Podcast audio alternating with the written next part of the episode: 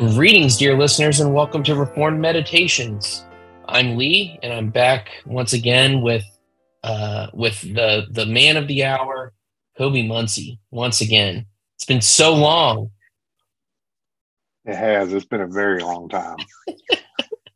How's the year going? Well, I looked today, and February 10th will be 1 year. Wow. For this, I trimmed the sides and everything, but for the goatee part of it, it'll be a year. So nice. So I guess today's 11 months then. Man, I was gonna say it's quite the growth you got there. It's coming. Yep. So it's I'm having to watch myself now, though. If I eat like a soup or bowl of chili or cereal, I'm like, oh, wait a minute, get the beard in. Yeah, ice cream's my enemy. Yes. Ice cream cone or something. Yeah, I didn't, and I was telling my wife the other day, I said, it doesn't, when I look at it, I'm like, it don't really look that long. Like when I'm, in the mornings, because I use beard oil and beard balm, and I'll brush it out and everything, and I'm like, it don't look that long. And then we were at like Walmart the other day at the self-checkout, and I was like, dang, it is long.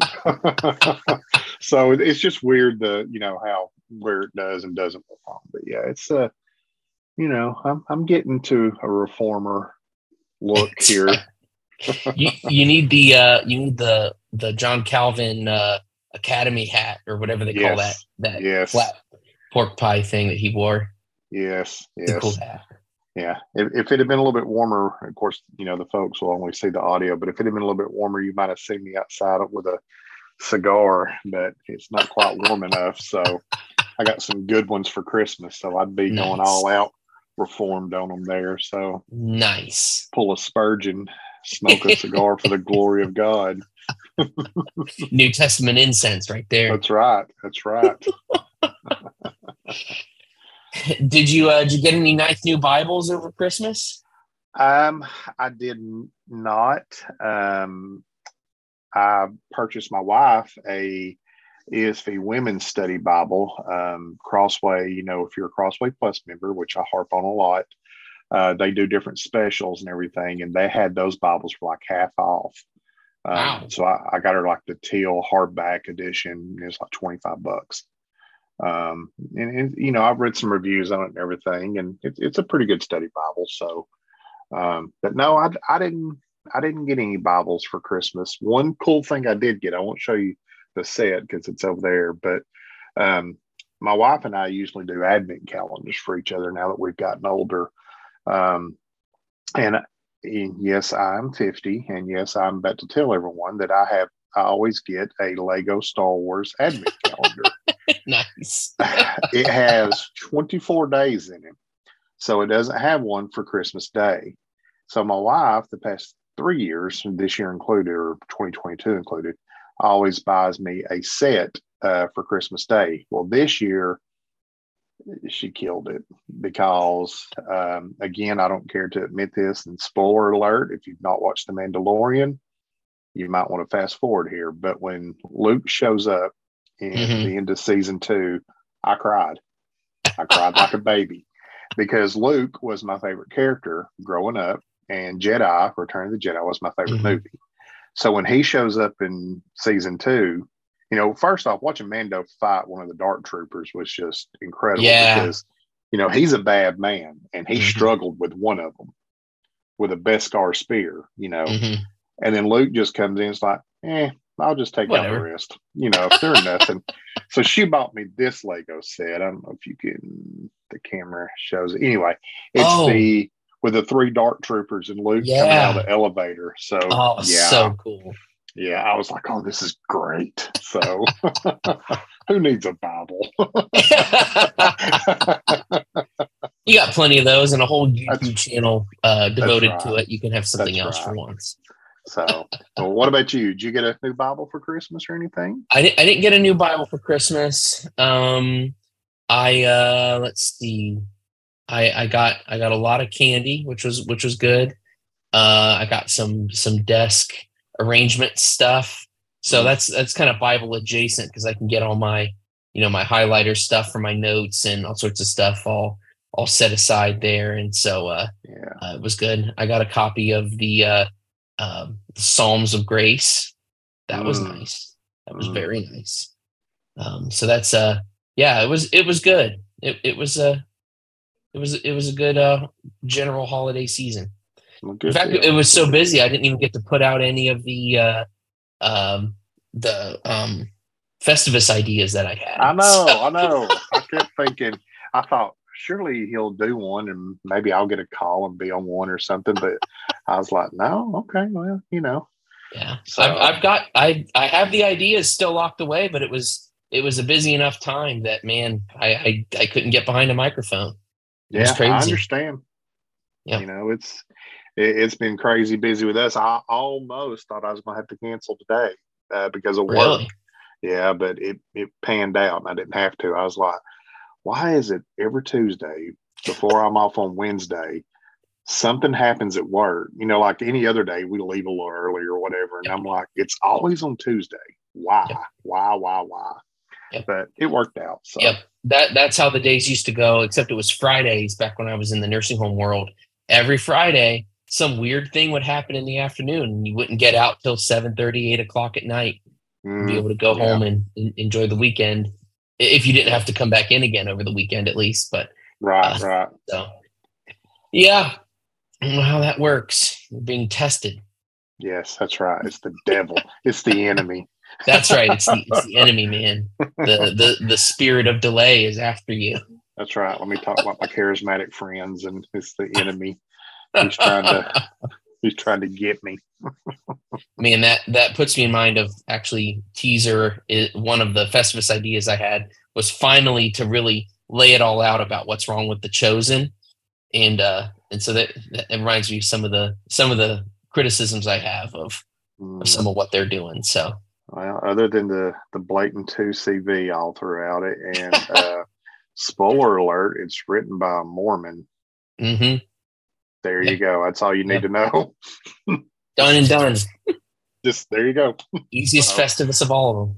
What was that latest quote that Jesus says in season 3? Like, I am the law. Wasn't that what it was? Yeah, I am the law of Moses. Yeah, I've looked in multiple translations. I've yet to find that.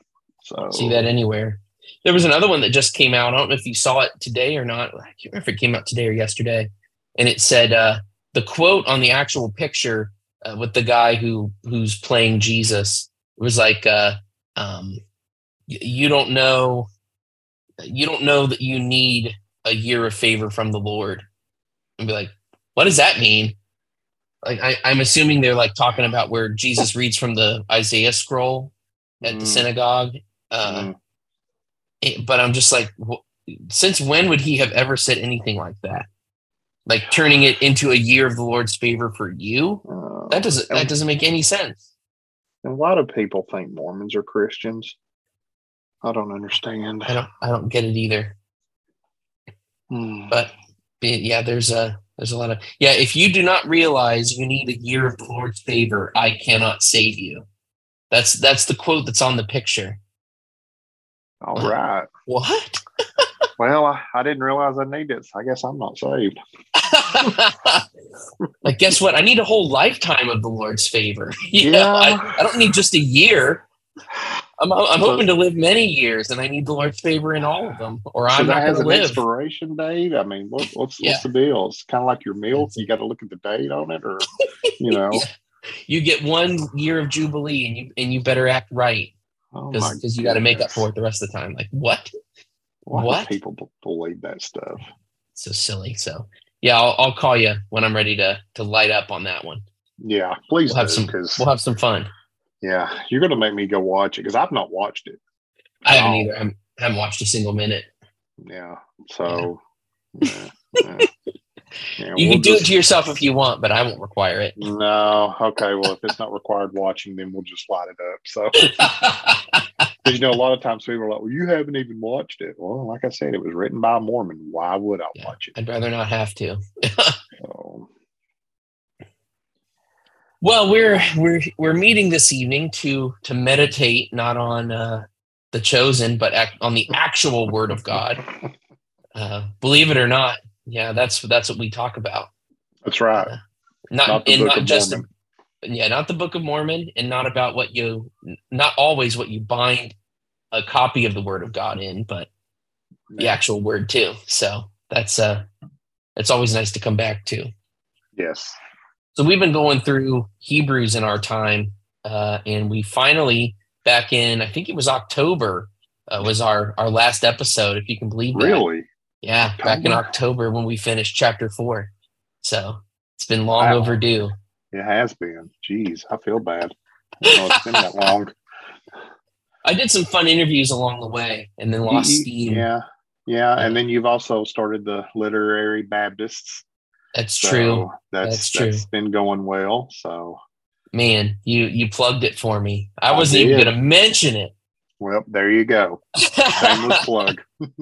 You always mention my channel, so there you go. I'll mention your other podcast. So, well, thank you. Yeah, kind of in the meantime, a few of the meme lords and I got together. A few of us who were really into reading and especially the works of J.R.R. Tolkien, and so we started a podcast called the Literary Baptists, and we're actually going to podcast through the Silmarillion as our first book together.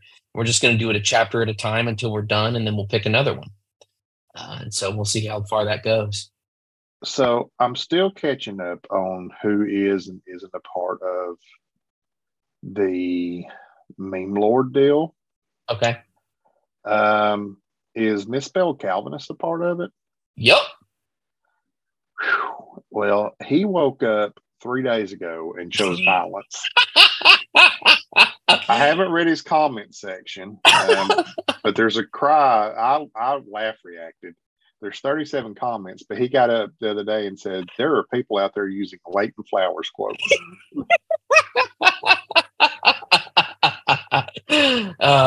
He's a treasure. That man is a treasure. Said yeah, and then he said. Then he quoted the other day too. 4 days ago, friends don't let friends be Armenian.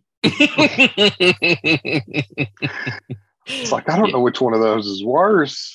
So, yeah, it's funny because his memes are good, and then when he just stirs the pot like that, man, it goes crazy. The Leighton Flowers killed me. I was like, oh, okay, I'm done. This is too much. But it was great because it is sad that people actually do quote Leighton. And it's not a joke because it really does happen. You talk to a few people online, somebody will quote him at some point. But he's not anti-Calvinistic. He's all about the gospel. Just ask, are you? Because all you talk about is Calvinism. Yeah. So okay, back to Hebrews. Yeah, misspelled Calvinist always has his eye out for the next thing and is ready to jab. So I appreciate that about him. That one and the Presbyterian Panda are both pretty good. So I don't know if the Presbyterian Panda's in that little group there, but yeah. Okay. I'm starting to figure out who's who, but because I follow a bunch, but and some of them, but yeah, those two are usually pretty funny. So yeah, the Presbyterian Panda, I believe, came under our the new administration of our covenant. As he should have.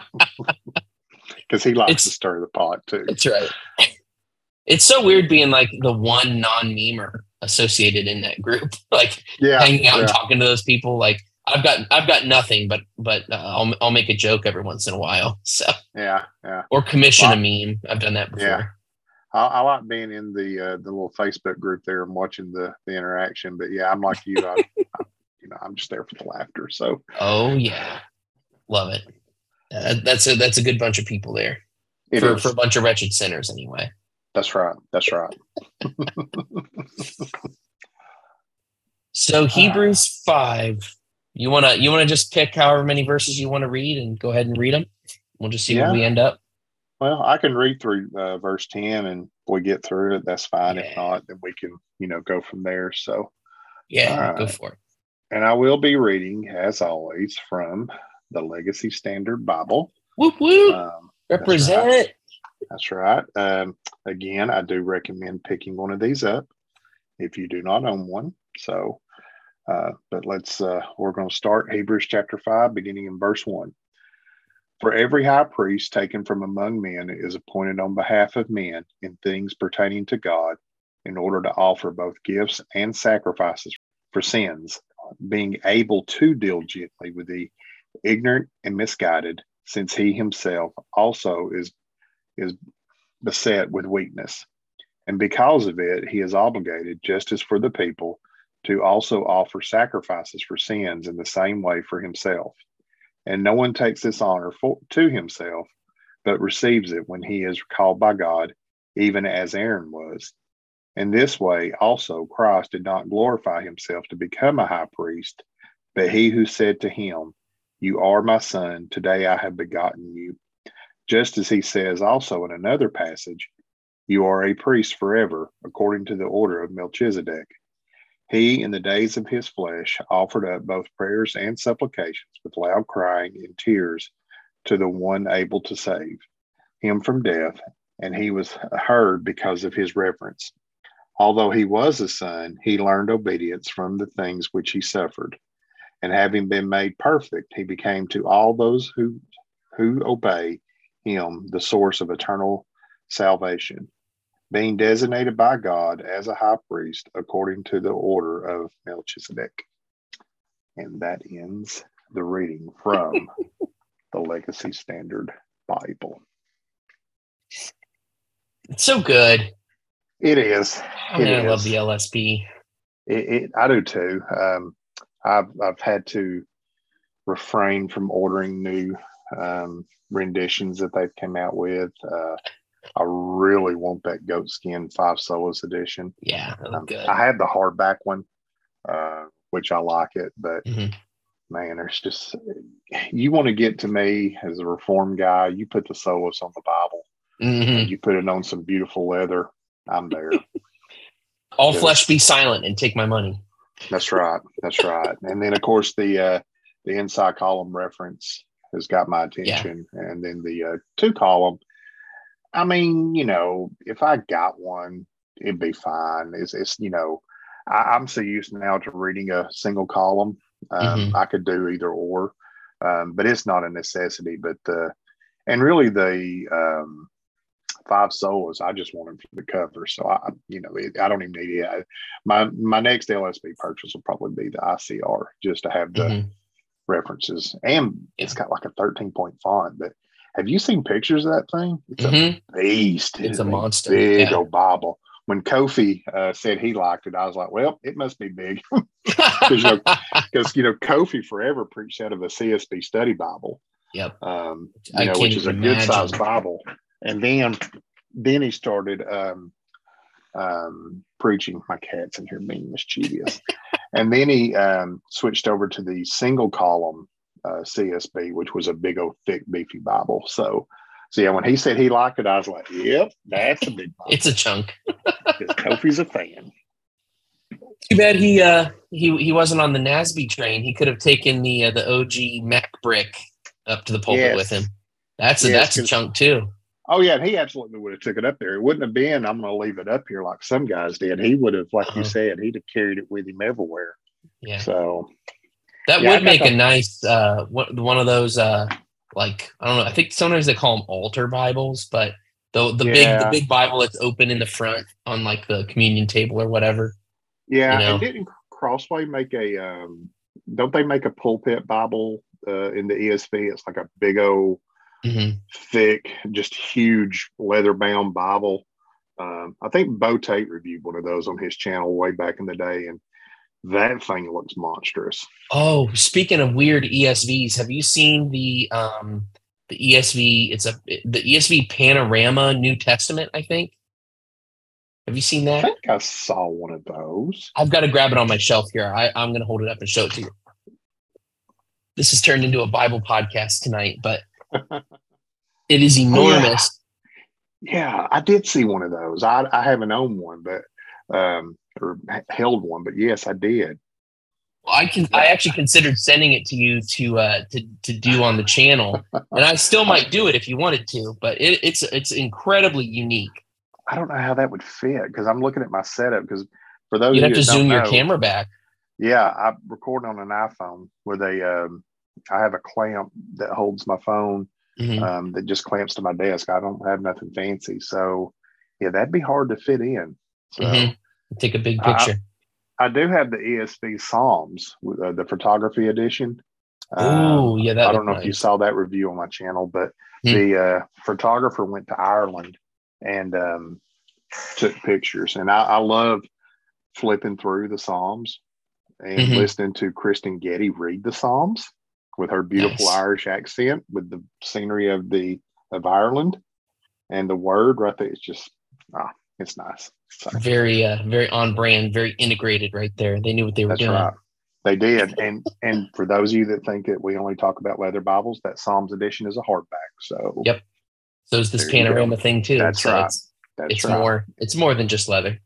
That's right. It's the beauty, but it's just something about a special edition, like we've said. So yeah, a guy at church is he's gotten into that, and he's realized now. He's like, I see what you were saying. He said it's not that you treasure, what it's wrapped in more than the Bible itself, the Word of God itself. But I see what you mean by there's just something like he's got a Schuyler Quintel Imperial Blue. And then he actually was fortunate enough to get one of the Creeds and Confessions with a Solus down the spine redid by Jeff Rice on one of his sales. So shout out to Post Interbus Lux. Nice. And he's like, yeah, there's just something about that. It's just totally different. I was like, yeah, I told you. It's just how it is. He said, it does enhance your reading experience. I said, it does. Yeah, it does. If it does. And he said, it doesn't help that the smell of the fine leather. So, that that adds to it. So it's a whole sensory experience. It is. Like just now reading, and I was holding it up and, feeling the leather in my hand. And then the way the pages feel even, this 32 GSCM paper that Steadfast uses for these Bibles is outstanding. Because it's not too thick like the old Quintels with their 36, but it's not the 28 onion skin either. Yeah, which I like the 28 GSM and the Scholars. You just got to get the oils of your fingers on there to get the pages to, stay down.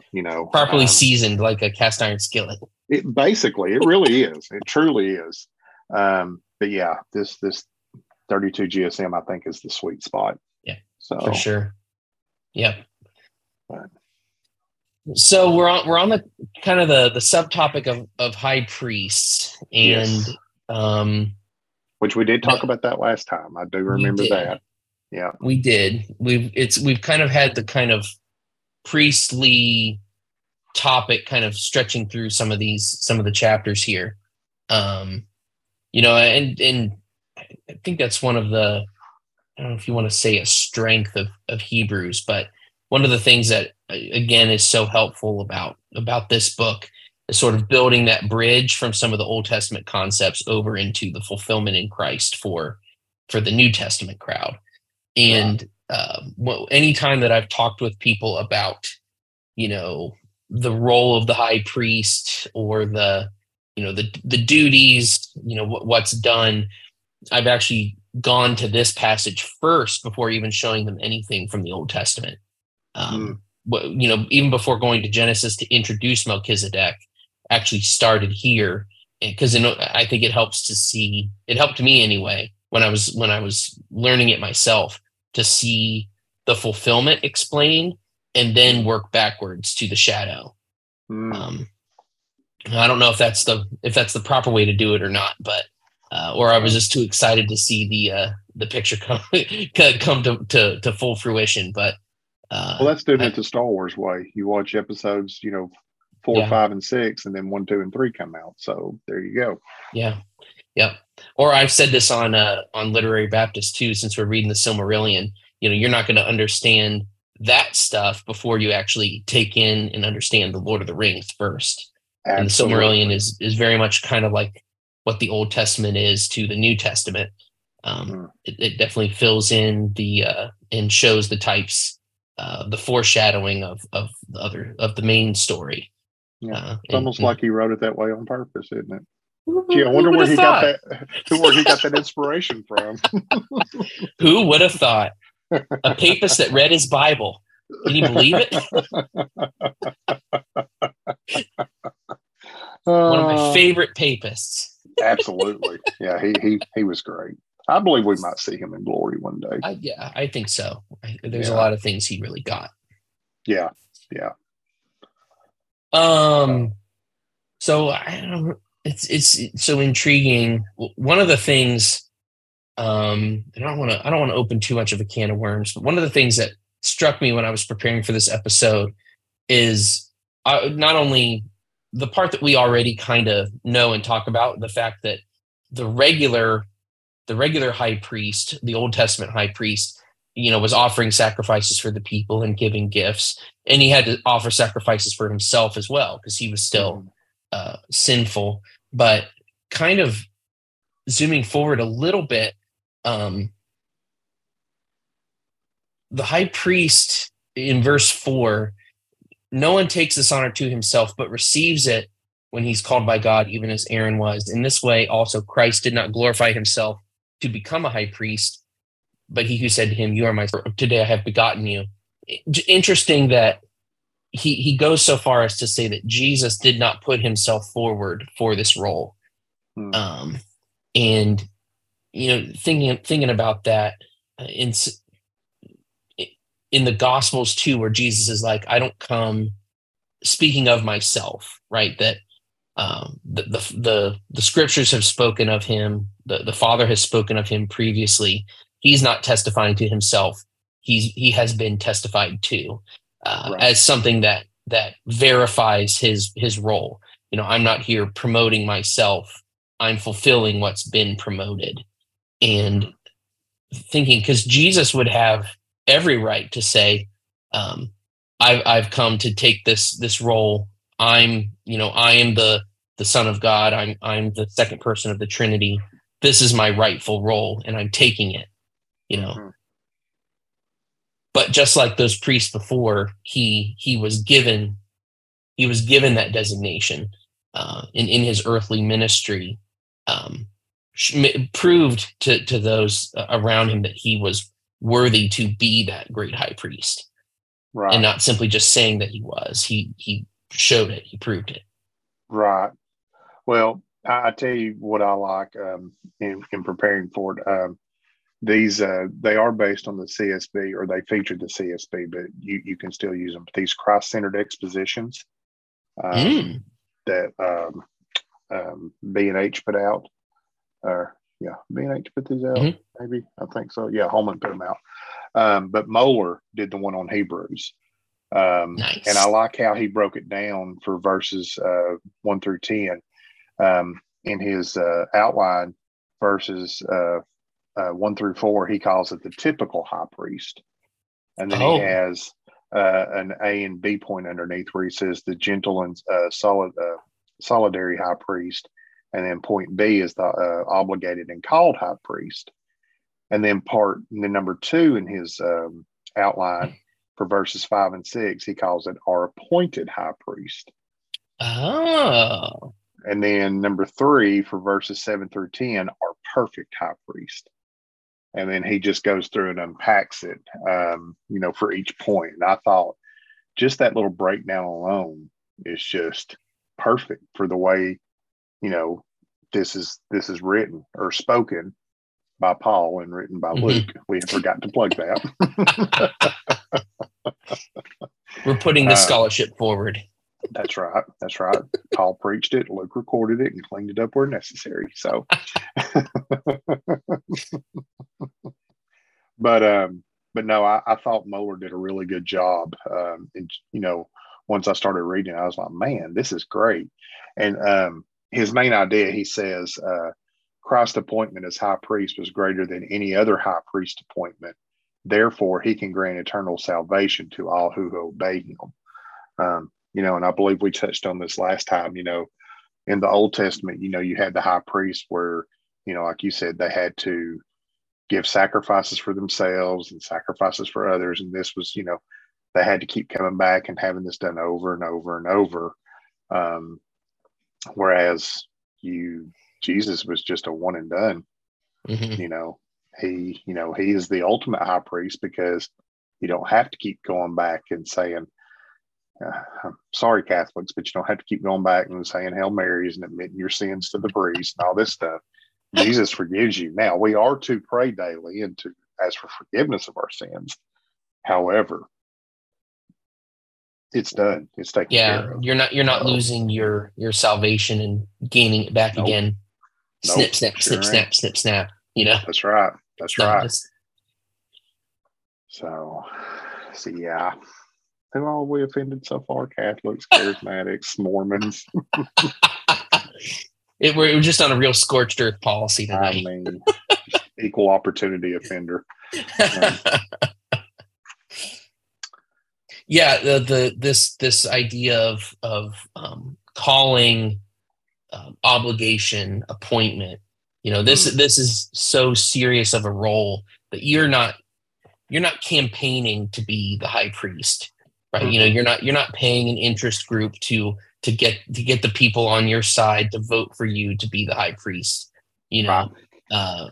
To a certain degree, you know, it's already limited to people of a certain family, according to the Old Testament, although in our reference to Melchizedek, that actually changes the scenario a little bit, but just for the standard arrangement of the high priest, you know, it's men of a certain family, of a certain age. You aged out at 50, just of being a regular, the standard priest,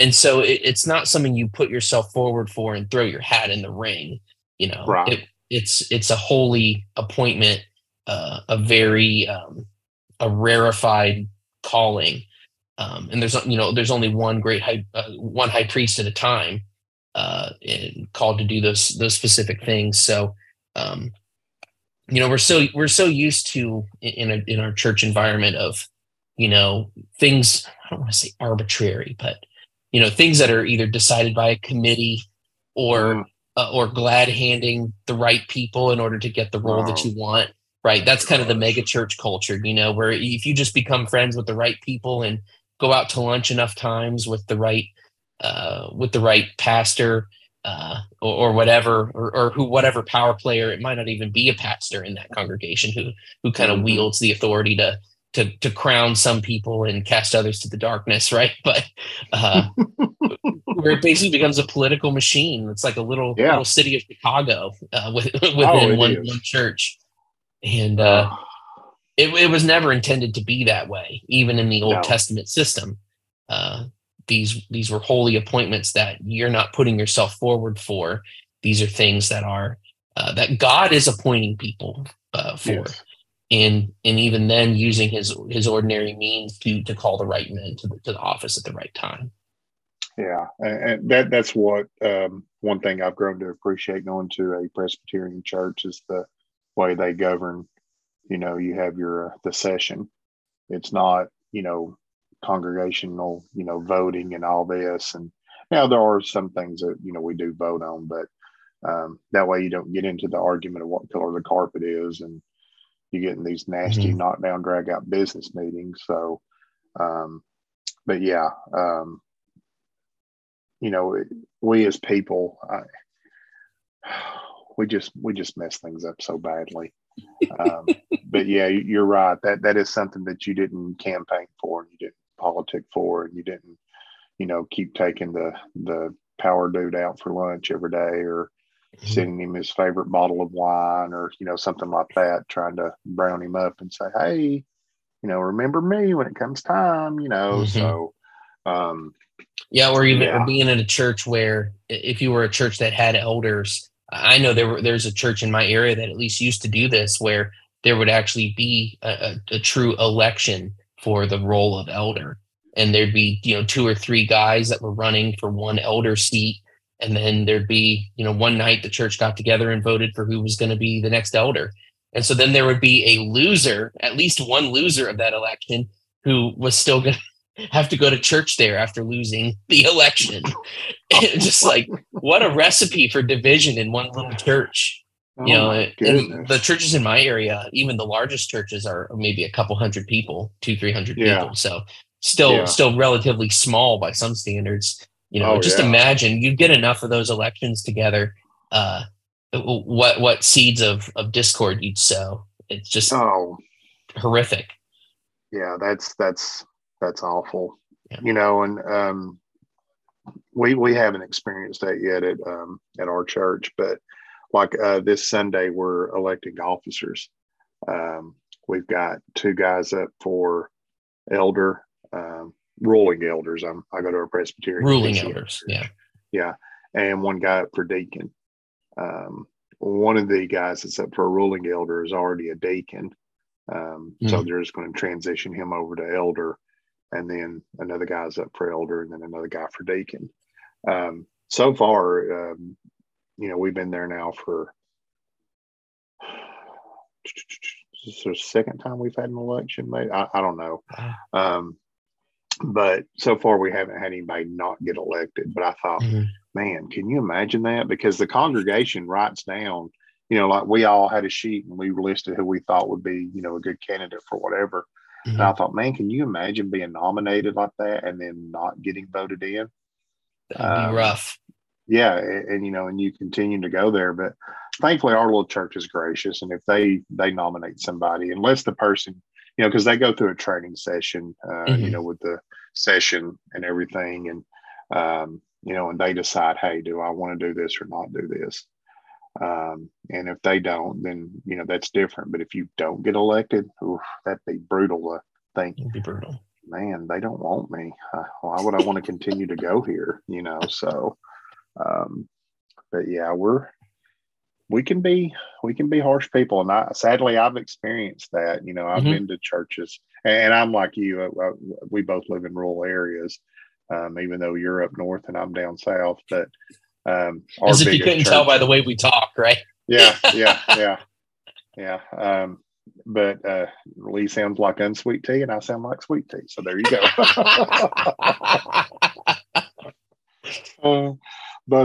No, mine sound like black coffee.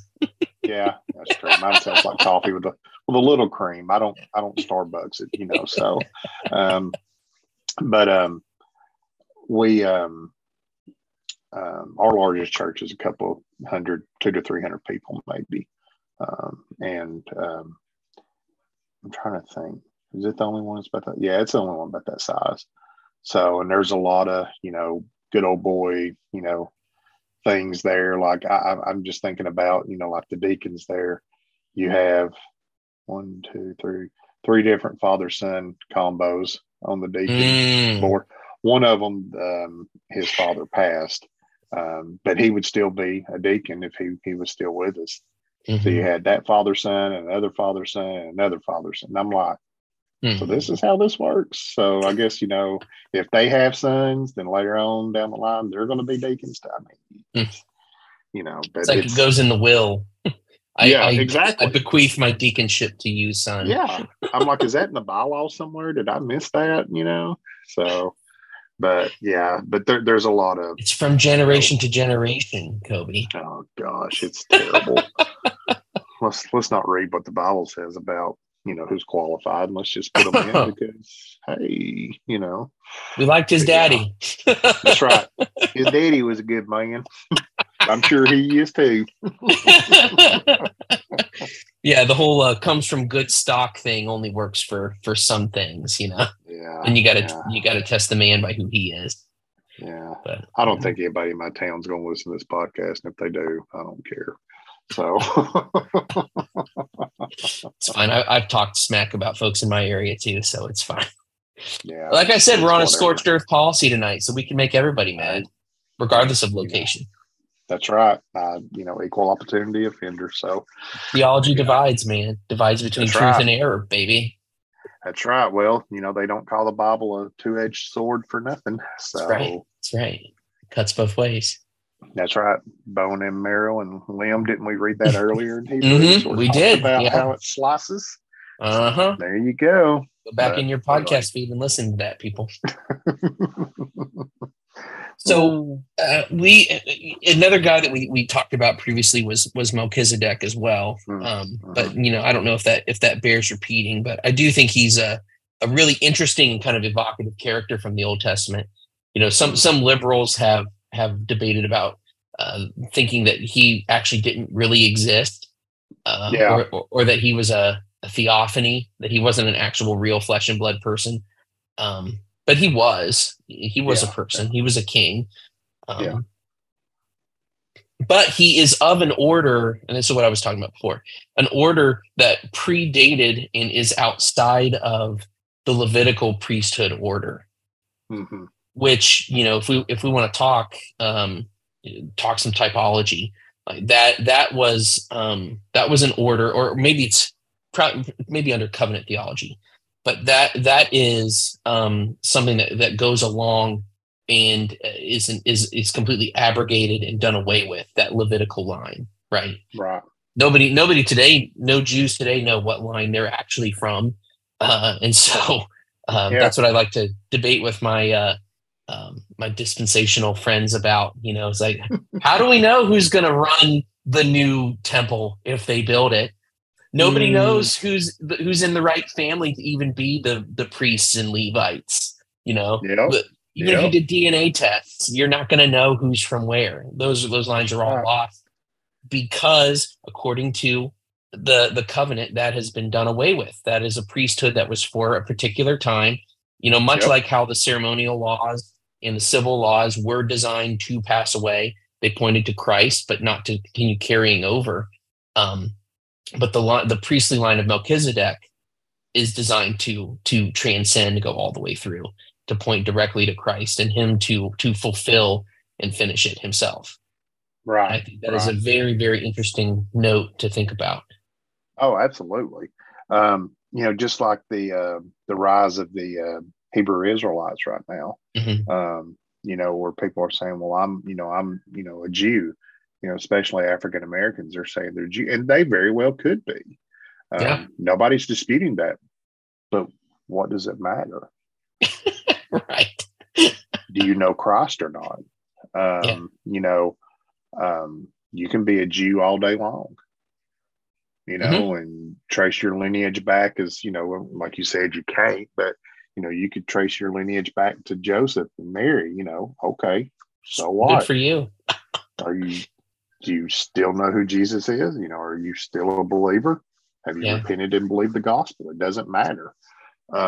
Now, as far as heritage goes, is that important for you? I mean, sure, I get it. I mean, everybody wants to know their roots. I mean, where you know, from? Yeah, but that in the end, it doesn't matter. You know, all that matters is whether or not you are, you know, repentant of your sins, and if you're a true follower of Christ. It's a soul thing, not a flesh and blood thing. That's right. That's right. But you know, there are kind of Christian-esque cult beliefs that are completely dependent on genealogies. You know, the serpent seed theology. Have you looked into that before? No, I'm not. So it's very much dependent on genealogies. Like there's people on earth who are physically related to God through Adam, and then there are people who are physically related to Satan because Satan actually had a flesh and blood son, according to their system. And so you can actually tell who's elect, not by whether they repented and believed in Christ, and thus, you know, the plan of salvation, according to the covenant of redemption, is coming to fruition for them, right? Mm-hmm. In a more orthodox way. No, how you test election is, who were they related to? Were those people Christians? And if they were in a family of believers, then even if they don't believe now, they're still elect and they could go to heaven, not because they repented and their sins were forgiven by God, but because they were from the right lineage, which is just the most cockamamie, unbiblical thing I've ever heard. Oh, and they say Calvinist or cults. Okay. Yeah, right. And you know, I've in the world. It's like, you've never read the verse where Paul talks about not debating about endless genealogies? Like that's what that whole verse is about, like trying to trace your relationship to God through who you're related to according to the flesh. It's so strange. Yeah, and it, you know, it's almost like these Hebrew Israelites are doing the same type thing. Because when you hear them talk,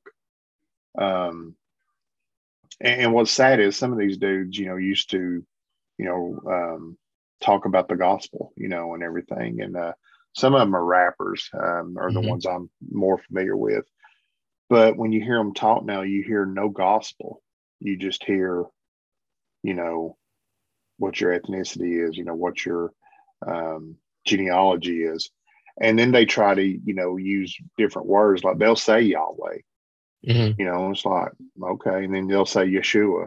Okay. Well, I don't have a problem with that either. I mean, you know, and they'll say praise Yah and all this. And I'm like, okay, saying all these things, there's nothing wrong with saying those things in and of themselves, because you're just using different words that mean the same thing. Yeah. But you're making such an emphasis on it that you're putting it, you're elevating that above the gospel, or making it like a different gospel almost. Yeah. Or I wouldn't say almost, I would say you people, are. Yeah, they'll actually kind of idolize Hebrew as if it's some sort of magical language that is truer than other languages or something. And it's like, look at me, I'm proving that I'm a true Hebrew, you know, I'm a true Jew, because I'm saying, okay, I can say Yahweh, I can say Yeshua, I can say Yah, I can say it just like you. Does that mean anything? You know? Well, and, so, and that's part of the reason why I like the LSB so much, is because it does use YHWH in places where the Tetragrammaton exists. So I would rather hear Yahweh than just simply the Lord in all caps in my Bible. Right. Does that mean that I think Hebrew is objectively better, and now I've got some sort of idolizing problem with that language? No, but I do want to see, I appreciate the work that it took to put the Tetragrammaton according to English letters in the Bible, so that we have a name for God, not simply a title. Exactly. I'll take a name over a title anytime. Yeah, because if you're not following along or reading the Bible and you just hear Lord, you're not going to know, well, are they saying capital L-O-R-D or are they just saying Lord? Yeah. You know, or are they talking about Jesus versus the Father? You know, exactly. Highlighting. Whereas if you say Yahweh, person, oh, well, they're talking about God because they said Yahweh. There's only one.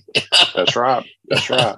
So yeah, I know that's been a point of contention with a lot of people who are against the LSB. But I think that's one of the things that I appreciate. There's two things I really appreciate about the LSB. One is that, and two is Doulos. They translate it back to slave, which I know that has, you know, that can ruffle some feathers, but, you know,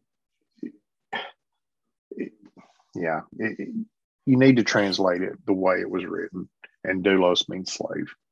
And we're not talking about the, you know, the horrificness of American slavery or slavery in other countries. We're talking about being a bondservant, a slave of Christ, you know.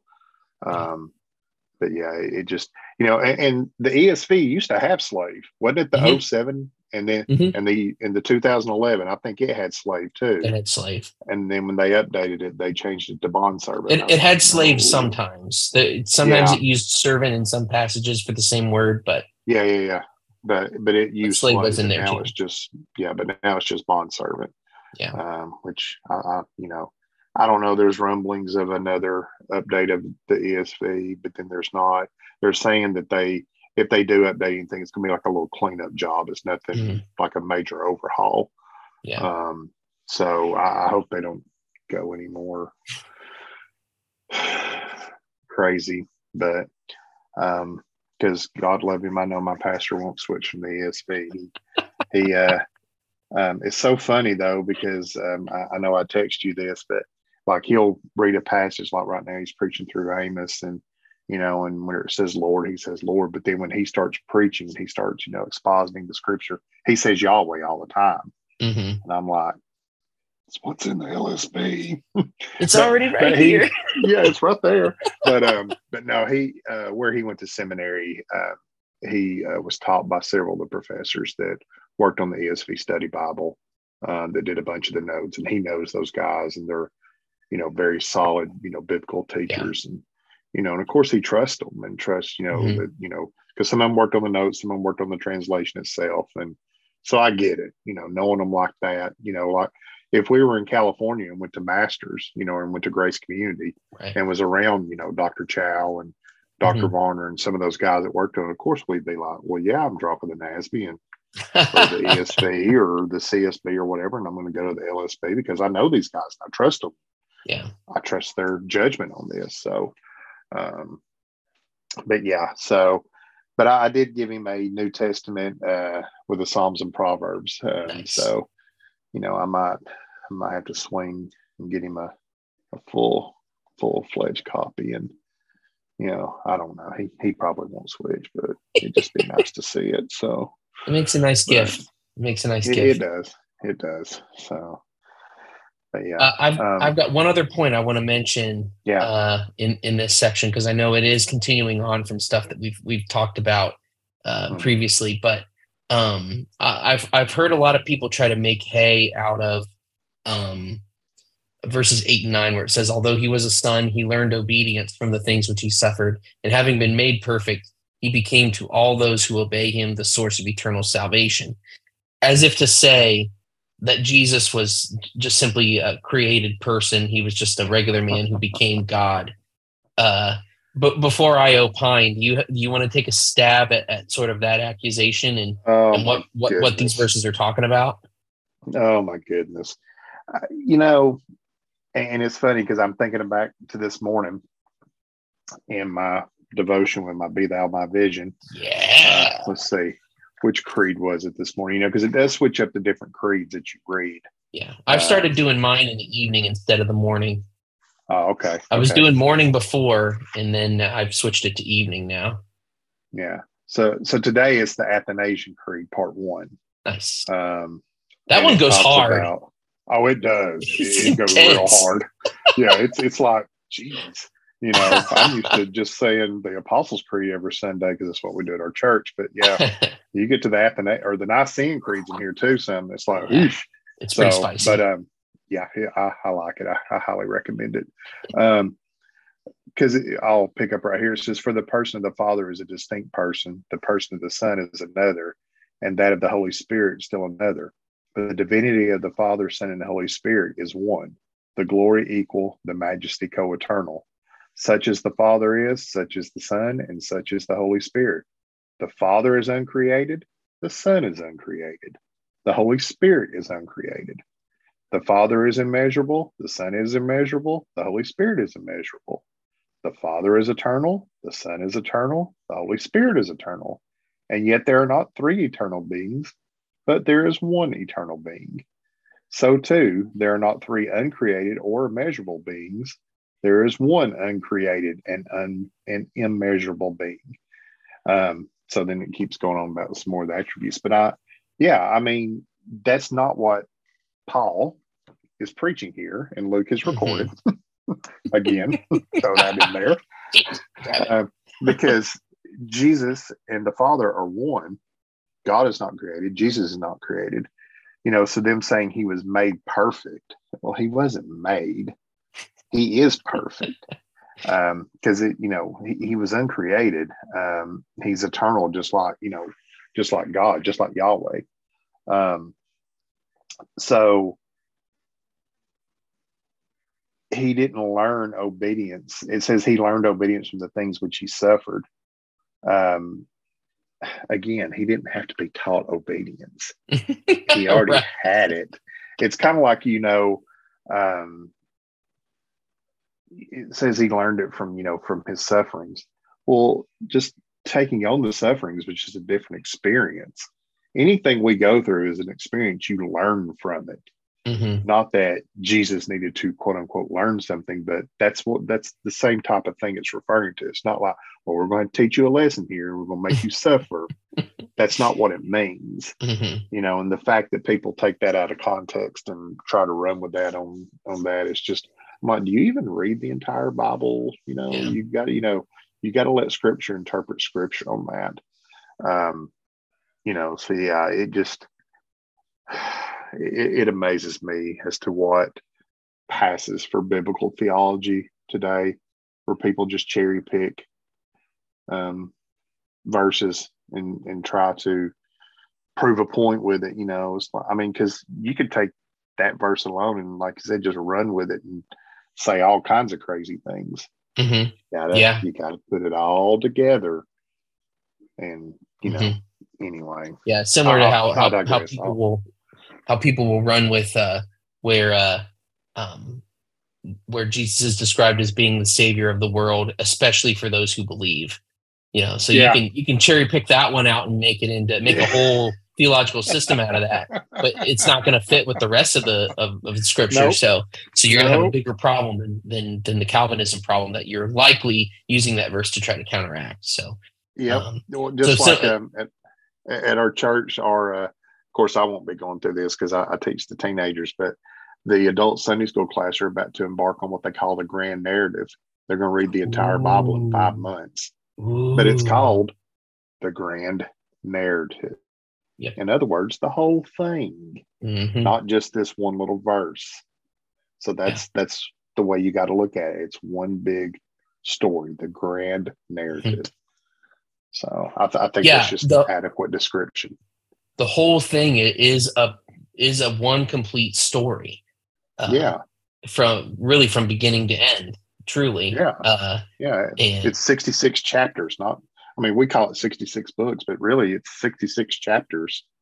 Yeah. With chapters within chapters of the whole book, you know. So yeah, it's a whole library telling one tale, you know. Oh, absolutely. Kind of thing.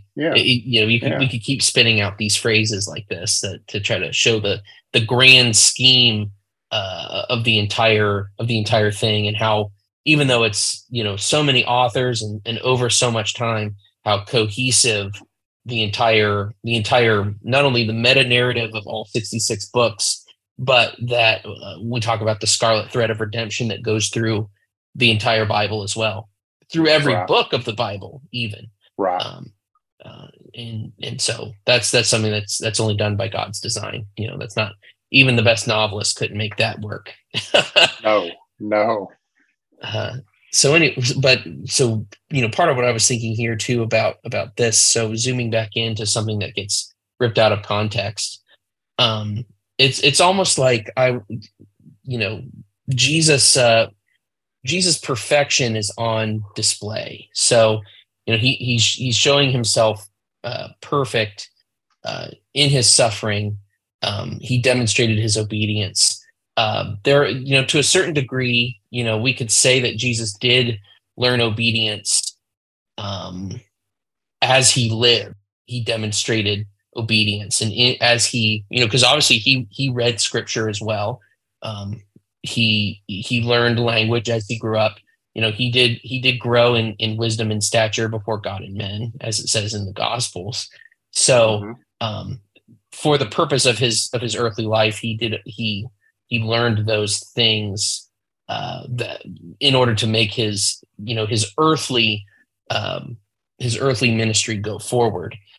He learned how to speak, you know, so that, you know, it is proper to say that he could learn things like that. But he then demonstrated those things perfectly as a man should have, had we not been born under the sin of Adam. Right. So, you know, he's going forward as a man the way that a man should have, perfectly obedient to the Father. Let me pick this up. Perfect obedience, and then having been made perfect, having been set forward as perfect. You know, that it was demonstrated, not simply said, "I'm perfect."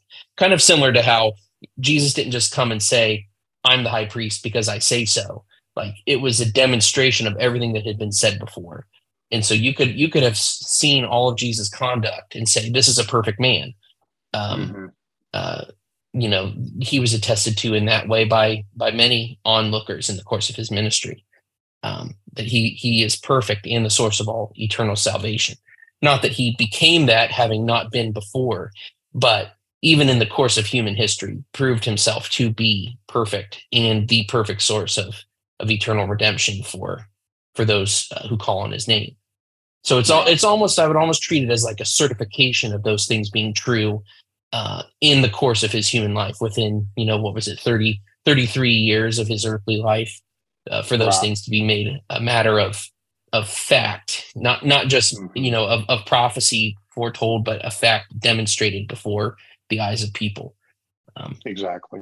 That's one way I would kind of paraphrase that to try to help bring that point home, that Jesus was not acquiring new holy properties, as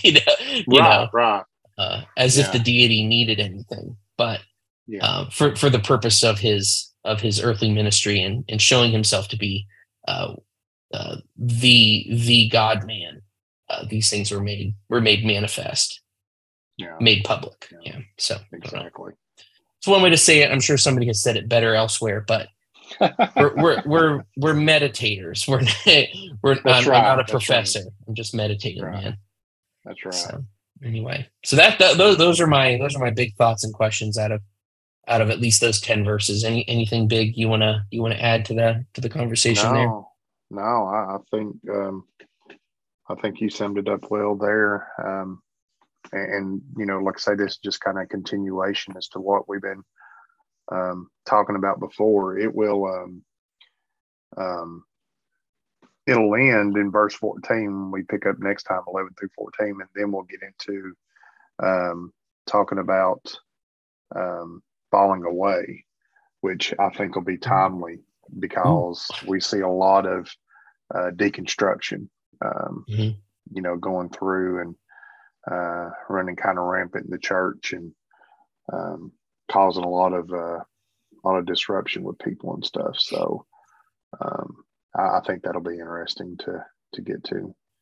Sure. I'm excited about getting to that. So I look forward to the next one on wrapping up the high priest and then getting into the falling away because, man, it's a heavy section. It is, and it's heartbreaking. But I don't want to divulge too much. We'll save it. So, well, Kobe, tell the good folks out there who've been listening where they can find you on the interwebs. You can find me on YouTube, Instagram, and Facebook at Rural Bible Reviews. That is my channel where I do review Bibles and books and different things. I haven't done one in a little bit. I've got to get back on that train again, but I do have lots of videos there if you want to. Go back and look and read. Somebody commented on one of my old ones the other day that they'd stumbled upon. So, and then you can follow me on Twitter at CWMUNS. And then you can look me up on Facebook. My name's Kobe Muncie. But on Twitter, I'm trying to be a little bit more active. And I don't know if you saw it or not the other day, but this mantle's been passed on me. Our good friend Daryl, the Happy Presbyterian, is taking a sabbatical from social media for seminary studies. And every day he would start off, glory be to the Father. Well, someone asked me the other day, said, sir, are you going to do that now that he's gone? And I'm like, I'd be honored. So today's day two of me doing that. So if you follow me on Twitter and you see me tweet out, glory be to the Father, chime on in. Just sing with us. We sing every day on Twitter. So, you should join us. So, but you'll see Twitter's where I'm most active.